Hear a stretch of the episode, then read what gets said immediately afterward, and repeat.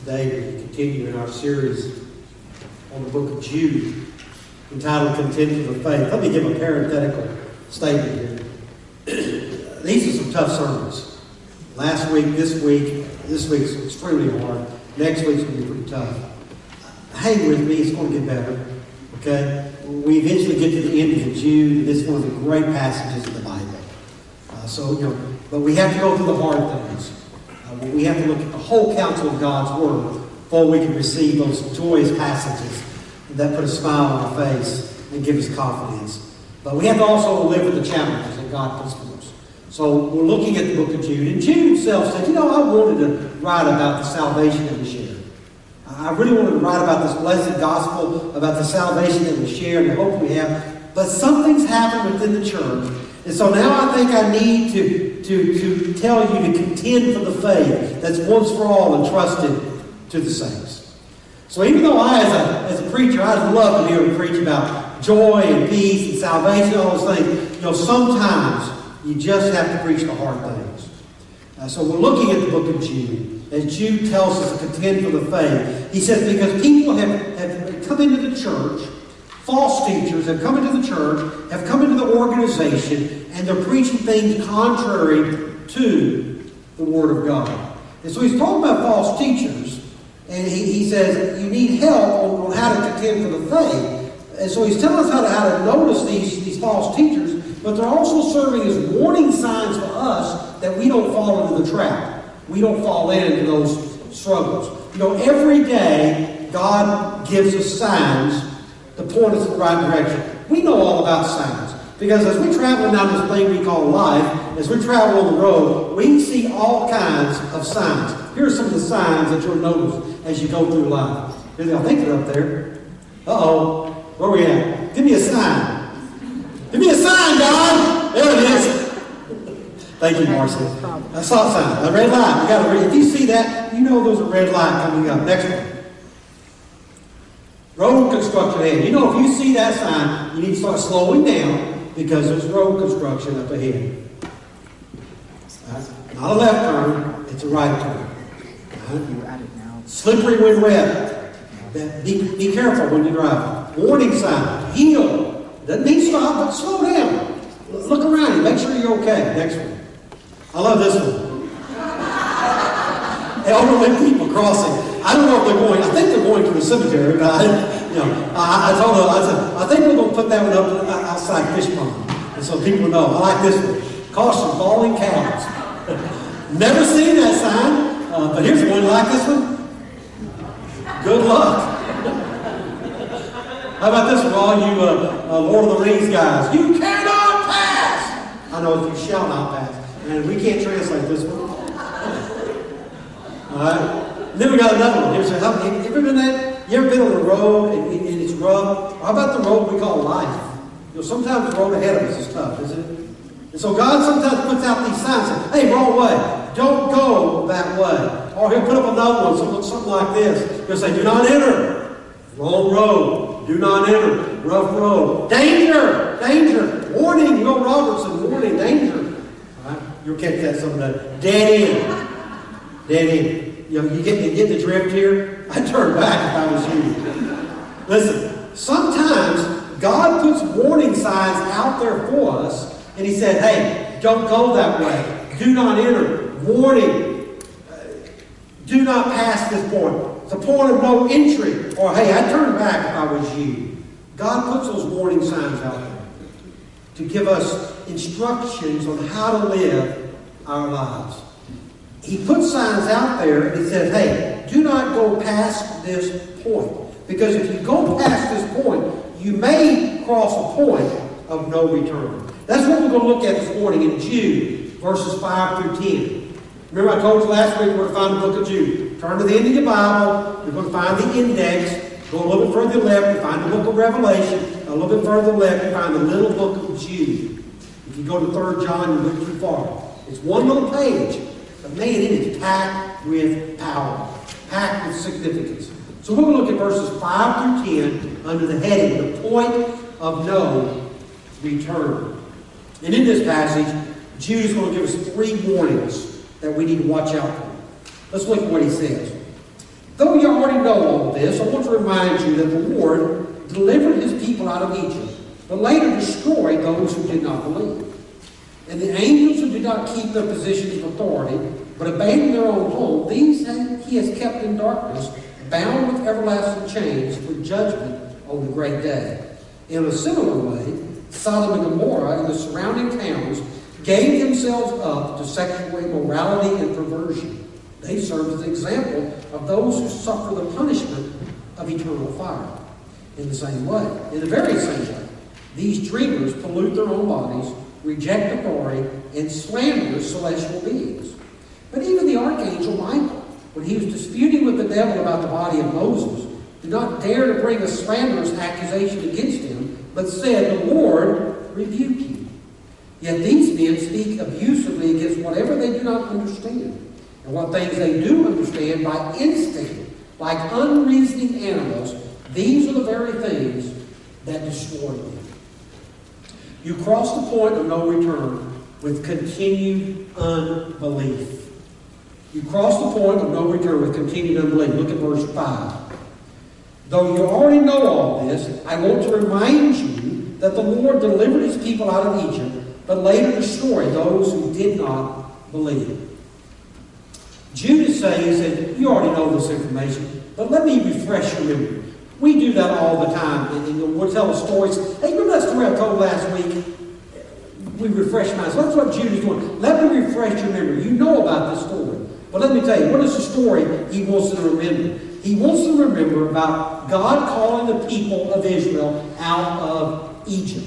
We know this in the book of Exodus. You know the story. God sent Moses to set his people free from the bondage of slavery, from the bondage of Pharaoh. So Moses went there and did that. He led them out of, out of bondage in Egypt, and he led them to the, the very entry of the promised land. And as they got to the promised land, he sent 12 spies out to spy the land really more of a scouting expedition, kind of see where do we need to enter, what do we need to do, and all those things. Not out of doubt, not out of curiosity, but just, we got to see how we're going to do this. So they went in there, and 10 of the spies came back and said, It's impossible. We cannot do this. We do not have the power, we do not have the capability of overcoming the people of the land. Two of the spies, Joshua and Caleb, said, Yes, we can do it. It's just as God said, we can overthrow the land. But the people bought the majority report. And they went with them. So God says, I'm going to punish you. You're going to wander in the wilderness for 40 years until that entire generation has passed away. So, because of their unbelief, God condemned them. And that entire generation of people, 40 years, died. Even though they were saved out of their slavery, even though they had been delivered from their slavery, they did not believe that God could do what God said He could do. Put them in the promised land. So because of their unbelief, God destroyed them. That's what the story tells us. And that's what He's wanting us to remember that.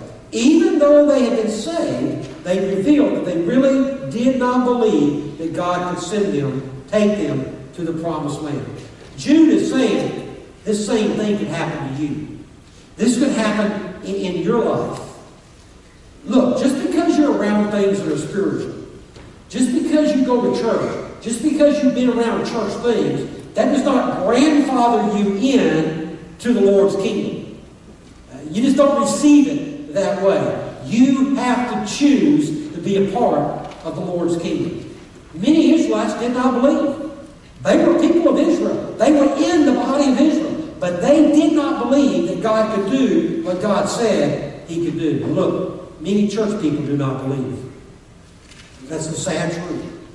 But it's a fact. Many church people do not believe that God can do what God says he can do. You can be around Christianity. You can see God do miracles. You can even have God do a miracle in your, in your own life. But if you do not open your heart up to the Lord Jesus Christ, you are lost and you're dead in your sins and you will face the consequences.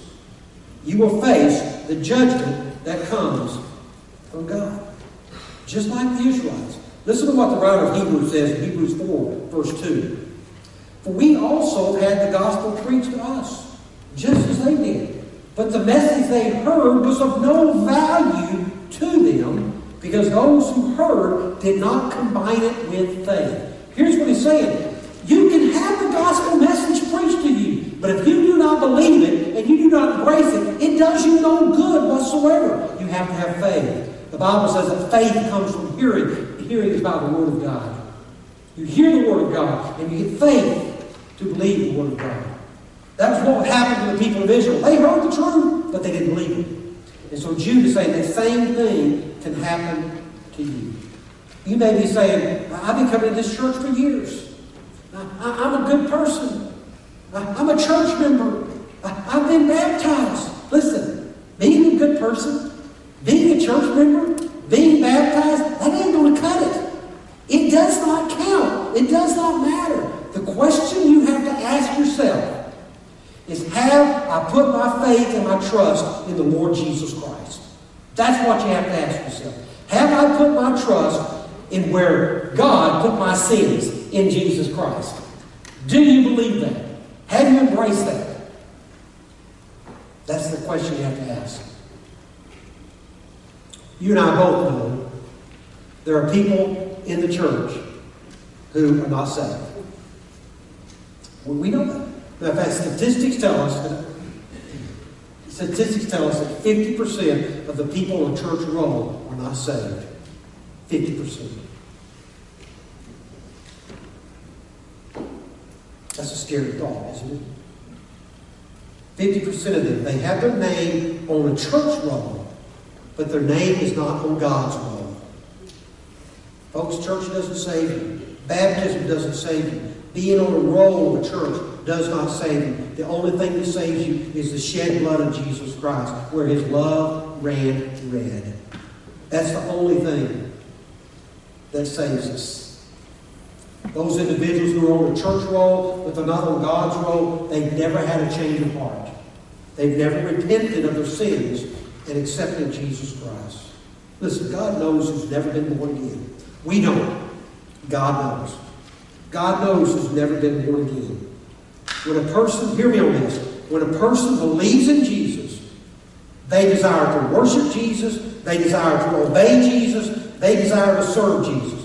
If you do not desire to worship Jesus, you do not desire to obey Jesus, you do not desire to serve Jesus, guess what? You are not saved. You're not saved. It's not that those actions make you saved, it's that those actions prove you are saved. That's what Jude is trying to say. Hey, make sure you got this right. Make sure you understand this. You can't continue in continued unbelief. If you are a follower of Jesus and you've accepted Jesus as Savior of your life, guess what? You're going to do the things that Jesus would do. That's what going to do. If you have no desire to do that, then you got to go back and say, do I really understand what it means to be saved. You are saved from something, your sin and death, but you're saved what? Saved to live a life for Jesus Christ. So he says the, the first point, you cross the point of no return with continued unbelief. The second one, you cross the point of no return when you continue in immorality. Look at verse 6. And the angels who did not keep their positions of authority, but abandoned their own home, these he has kept in darkness, bound with everlasting chains for judgment on the great day. As we look at this passage, there's been lots of things offered about it trying to explain who these angels were that Jude is talking about. Now, obviously, the writers, the readers of Jude understood what Jude was talking about. So what we're left, we're left to glean what do we know from Scripture that we can understand what's going on, what's the background from this passage. There have been lots of uh, people that have tried to explain what he's talking about because of the connection with verse 7 with Sodom and Gomorrah. It leads us to believe that what Jude is talking about is sexual perversion in this passage. There's one passage in the Bible that talks about this situation. It's found in Genesis chapter 6, verses 1 through 4. In that passage, we have this weird story uh, happening about the, the sons of God married the daughters of men, and from that relationship, there were giants that were conceived. The sons of God were known to be angels who took on human form and they left their normal position to have relations with women. And it says in that passage that giants were produced from that offspring. Offspring came from that union. And Jude comes in and says, what God did, he punished those angels and he confined them in a place where they're waiting today for eternal punishment. God would not allow such a perversion to exist in the world. And so if you go on and read Genesis chapter 6, you know what happens next? The flood. God brings his condemnation upon all the world. He says, It has grieved me that I have made man because they're wicked. He said, I'm going to start over with Noah and his children. That's what Jude is alluding to in this passage.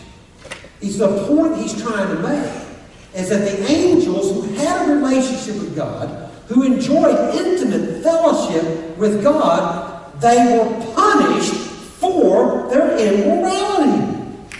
That's what he's trying to say. They weren't allowed to do whatever they wanted to do. They were punished for their immorality, and they're waiting for the final judgment. Right now, they're confined. That's why you don't see it happening anymore. Because God has confined them. They're not out there anymore. He goes on in verse 7. Look what he says. In a similar way. In a similar way connects it back to verse 6. He goes, in a similar way, Sodom and Gomorrah and the surrounding towns gave themselves up to sexual immorality and perversion. They serve as an example of those who suffer the punishment of eternal fire. He says, in a similar way, and he draws in the story of Sodom and Gomorrah. We know the story of Sodom and Gomorrah. It's engraved in our minds if we've been in church any length of time. You know that God had put it in his heart to punish the people of Sodom and Gomorrah and the surrounding cities for their wickedness. He says, their wickedness has rose up to me. So he sent some angels to investigate this. The angels disguised themselves as men, because God has the power for them to do that. They disguised themselves as men. As they went into the city, they found hospitality with Abraham's nephew Lot. And as they were enjoying the hospitality of Lot, it says that the men of the cities of Sodom and Gomorrah came to Lot and said, Let us meet, let us know these individuals. What it's actually saying, let us have sexual relations with these men that you brought in. Don't make the mistake that some people make and say, Oh, they must have wanted to have sexual relations with angels, and that's what God's condemning in this passage because he connects it to verse 6. That's not what it is. They didn't know they were angels. We know they were angels because we could read it in the Bible. They didn't know it. They thought they were men. The sin of Sodom and Gomorrah is homosexuality. We cannot escape that. And any preacher, any school, anybody that says anything different, they are wrong. Based upon God's word. They're wrong. So they come in because of their, their sexual perversion, because they, they, they went beyond the extremes of the body. It says that God destroyed the city of Sodom and Gomorrah. Notice a couple of things about this passage. Notice what it says. It says, Sodom and Gomorrah and the surrounding towns gave themselves up. That's an interesting phrase. Gave themselves up to sexual immorality. Listen, folks, if they can give themselves up to sexual immorality, that means they, they, cannot, they can also not give themselves up to sexual immorality. What it means is they gave into their sexual urges and they gave into it. That's what it's meaning. So because they gave into it and they didn't turn from it, he says God destroyed them. God turned them over. This is what he's trying to say in this passage. And then what else he says? Jude says, they serve as an example of those who suffer the punishment of eternal fire. Who? The angels, but also those in Sodom and Gomorrah. They serve as an example to us. Jude is saying those individuals who continue down the path of immorality will suffer the judgment of God, is what he's saying. Listen, Sodom and Gomorrah is not just a historical story that happened. It's a prophetic utterance for us today. Don't go down that path. Don't listen to those who will lead you down that path. It's a warning sign from God. But listen, and hear me on this. Homosexuality is not the unpardonable sin. Adultery is not the unpardonable sin. Fornication is not the unpardonable sin. Immorality is not the unpardonable sin. But if you continue to go down that path, you are in dangerous territory. Dangerous territory. Because what you're doing is you're rejecting the truth that God has revealed for us. Listen to Hebrews chapter 10, verses 26 through 31. If we deliberately keep on sinning after we've received the knowledge of the truth, no sacrifice for sins is left, but only a fearful expectation of judgment and of raging fire that will consume the enemies of God. Anyone who rejected the law of Moses died without mercy on the testimony of two or three witnesses. How much more severely do you think a man deserves to be punished who has trampled the Son of God underfoot, who has treated as an unholy thing the blood of the covenant that sanctified him, and who has insulted the Spirit of grace? For we know him who said, It is mine to revenge, I will repay, and again, the Lord will judge his people. It is a dreadful thing to fall into the hands of the living God. It is a dreadful thing to fall into the hands of the living God. Listen, God is holy.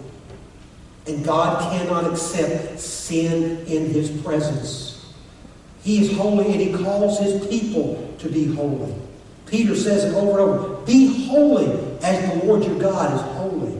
We are called to be unique. We are called to be special. We are called to be holy, not ordinary. But if we continue down the path of immorality, we are insulting the grace of God. And we reveal that we were not saved. That's what the writer of Hebrews says. We insult the grace of God and we trample underfoot Jesus Christ. Say, I know what you say, but I refuse to follow what you're telling me. So you cross the point of no return with continued unbelief. You cross the point of no return when you continue in immorality. Cross the point of no return with blatant irreverence. Remember, I told y'all, hang in there. We're going to get to the end of Jude. It'll be okay. Trust me. I know you. Look, when I originally wrote this sermon, it was nine pages long. And my sermons are usually about four pages, three and a half to four pages. Okay? So God beat me up in this thing, but nine pages, I'm only giving you four. Okay? So uh, I just want to, it's going, there, it's going to get better. Here's the third truth. You cross the point of no return with blatant irreverence. Look at what he says in verse 8. In the very same way. There again, that connects us back to verse 7, connects us back to verse 6. In the very same way, these dreamers pollute their own bodies, reject authority, and slander celestial beings. What we're dealing with here is, is irreverence. And Jude says they reveal their irreverence in three ways. First, they do not submit themselves to the Word of God. Notice what Jude calls them. He says these guys are dreamers, and because they're dreamers, they pollute their own body. This ties very closely to the previous passages we looked at in verse 6 and verse 7. It ties into that immorality, but now he's explaining why they're immoral. He says this is the reason they're immoral, because they have no reverence, what? First, to the Word of God. Where do we get that? The word he used here for dreamers comes from a root word that means spiritual revelations. They're given divine revelations from God that they say trumps the Word of God. What they believe, what they think, is more important than what the Word of God thinks. This is what they're saying. We have a special revelation of God, so you have to listen to us instead of the Word of God. And because we have a special revelation of God, He says we can do whatever we want to do because we're not under that authority of the Word of God. Therefore, we can be sexual deviants. We can be immoral. with that because we have a divine revelation from God. Listen, a lot of people think their dreams are from God. There's a lot of people. I can tell you some churches that are built on dreams, but they ain't built on the Word of God. I can tell you that. But we won't go that route. Let me, let me go this way. There's a lot of people that have a dream of what marriage is supposed to look like. Uh, they say, uh, uh, and I know we tread on thin ice when we talk about marriage, but you know, they say, well, you know, God intends for me to be happy in marriage. And I'm not happy with my current spouse, so I'm just going to divorce my spouse. That way I'll be happy. I have a friend who's like that, a good friend of mine. He said, uh, God has told me I'm supposed to be happy in my marriage. I'm not happy, so I'm going to divorce my wife. So I went to him and I said, well, this is what the Word of God says. He says, I don't care what the Word of God says. God wants me to be happy. You know what he just said? My dreams trump God's Word, is what he's saying. No. But there's lots of people out there that have dreams. See, a dreamer thinks his dreams are more important than the Word of God. Listen, I believe in dreams.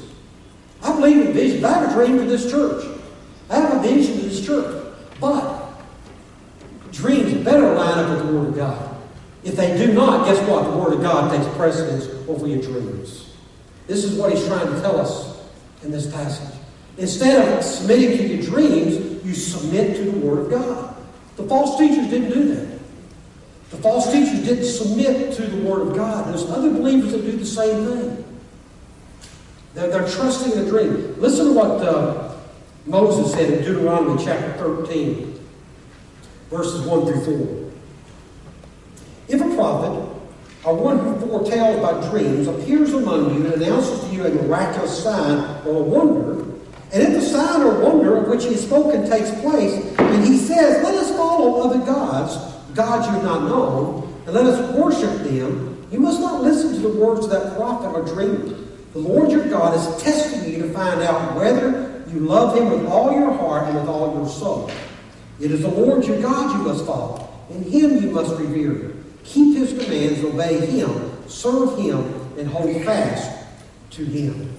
Here's what Moses is saying in Deuteronomy. Listen, somebody comes along, he's a prophet, and he has a dream, and that dream comes true. That prophecy comes true. Don't just accept it at face value. If he says, okay, now come follow my path, come follow my way, he says you are to reject him. Because you are to follow the Lord your God with all your heart, with all your soul. It's him you are to worship. It's him you are to serve. He goes on later in that passage, in that Deuteronomy 13 passage, if that person comes, you are to put him to death. Now listen, we don't have that luxury today. We can't go out and just kill false teachers. We can't go to the churches that, are, that, have, that have false preachers or, or, false teachers. We can't go to the, our universities that have false teachers and false uh, people. We can't kill them. We can't go to our seminary and kill them. We can't do that. We can't do it. We leave that to God. What can we do in, in that situation? What are we supposed to do? We're to purge the evil from our midst. We're not to have anything to do with them. We're not supposed to relate with them. We're not supposed to have fellowship with them in that situation. Why? Because God says He's doing this to test you. God's testing you. Where's your loyalty lie? Where do you lie? Are you going to listen to your dreams? Are you listen to those people? Are you going to listen to the Word of God? Listen, the truth is we all struggle with sin. Am I right? Is anybody here never struggle with sin? We all struggle with sin. Every one of us. The question you have to ask, are you doing your best to try to live according to God's Word? That's the question.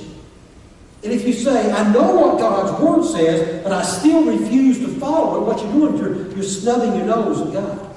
You're thumbing your nose at God saying, I reject your authority in my life. And God said, don't go there.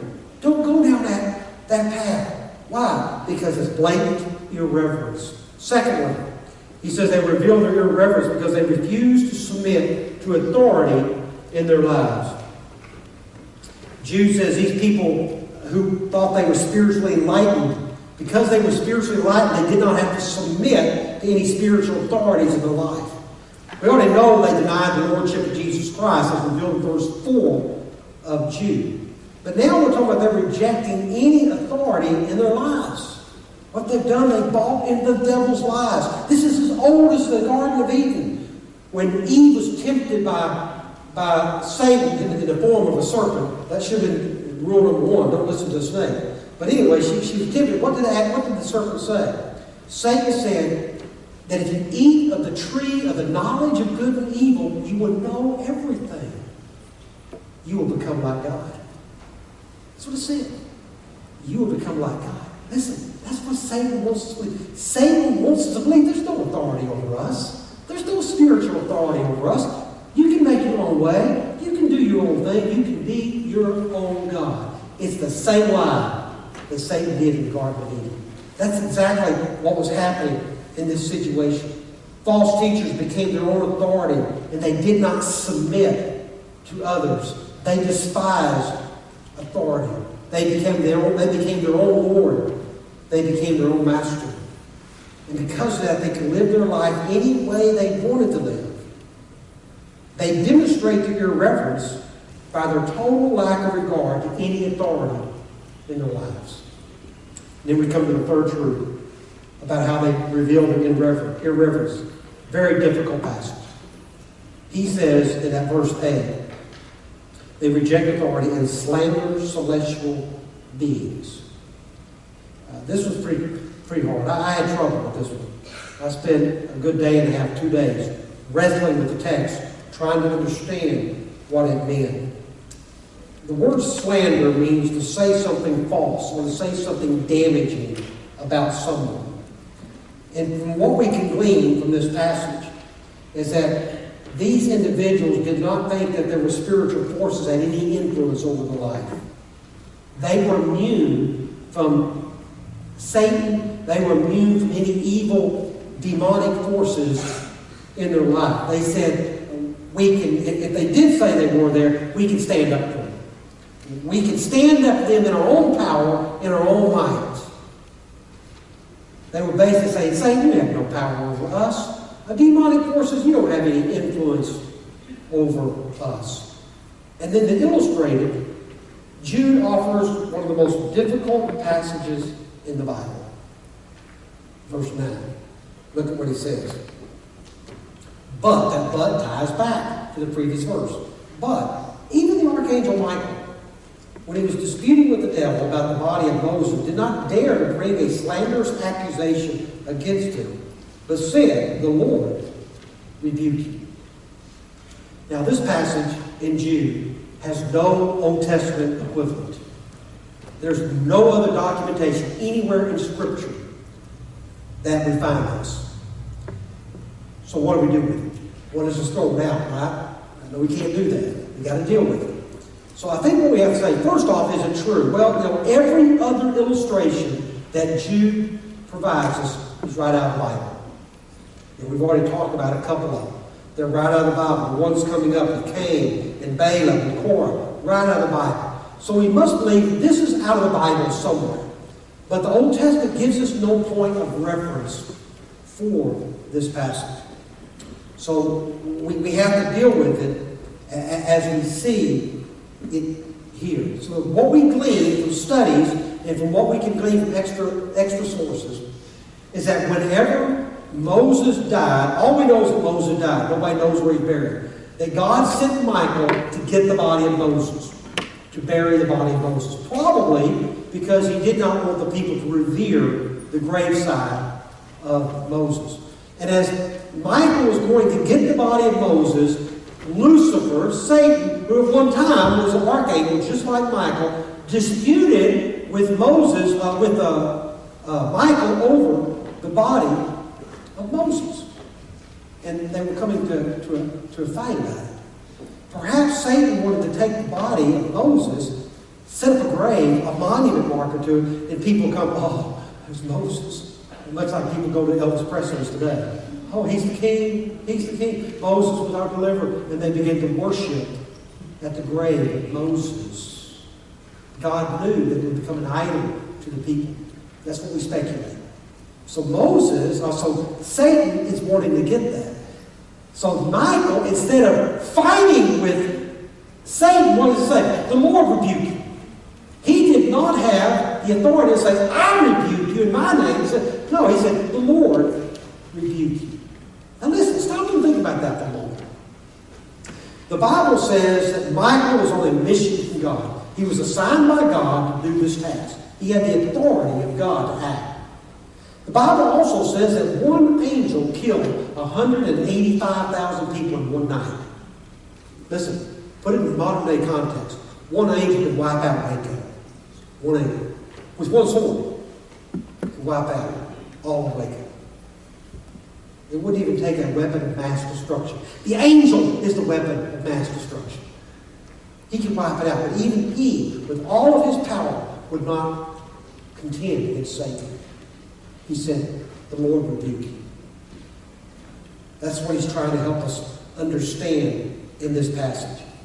Here's the point that he's trying to make. Many people today think that Satan has no influence in the world. They think there are no evil forces, there are no demonic forces, there's nothing vying for your soul, there's nothing wrestling for your life. They have no pull over you whatsoever.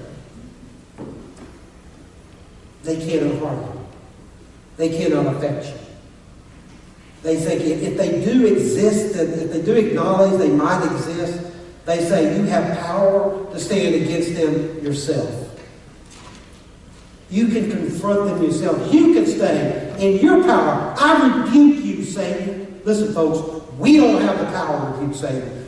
We don't have the power to stand up the demonic forces. Paul writes about it in Ephesians. He says, every day, put on the full armor of God. Why? So that you can resist the devil. He says, we can't do it. We have to understand that we're fighting against spiritual powers, not earthly powers. There's some spiritual forces going on, and we do not have the power, we do not have the capability to stand in front of them. And if we think we do, what we're doing, we're basically slandering them and saying, You don't have authority over me. You have no power over me. These people are living in la la land. They're, they're living in an age that they don't understand. He goes on to explain that in verse 10. Look what he says. Yet these men speak abusively against whatever they do not understand. And what things they do understand by instinct, like unreasoning animals, these are the very things that destroy them. Okay, here's what he's saying.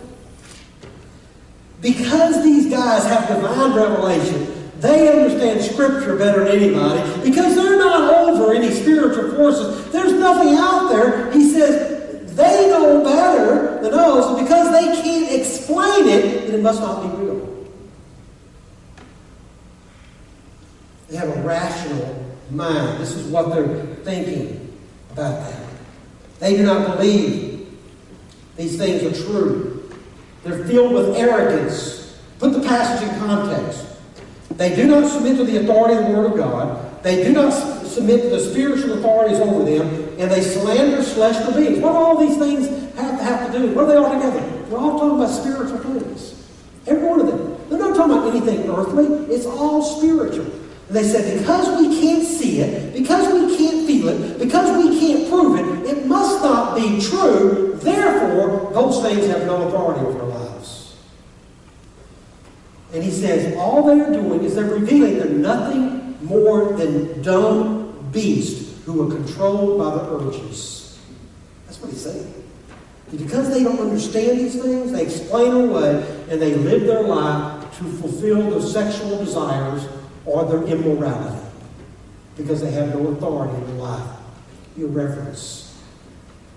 They don't submit to the Word of God, they don't submit to the spiritual authorities, and they deny there's even any spiritual influences in the world. Here's the warning signs continued unbelief, immorality, and blatant irreverence.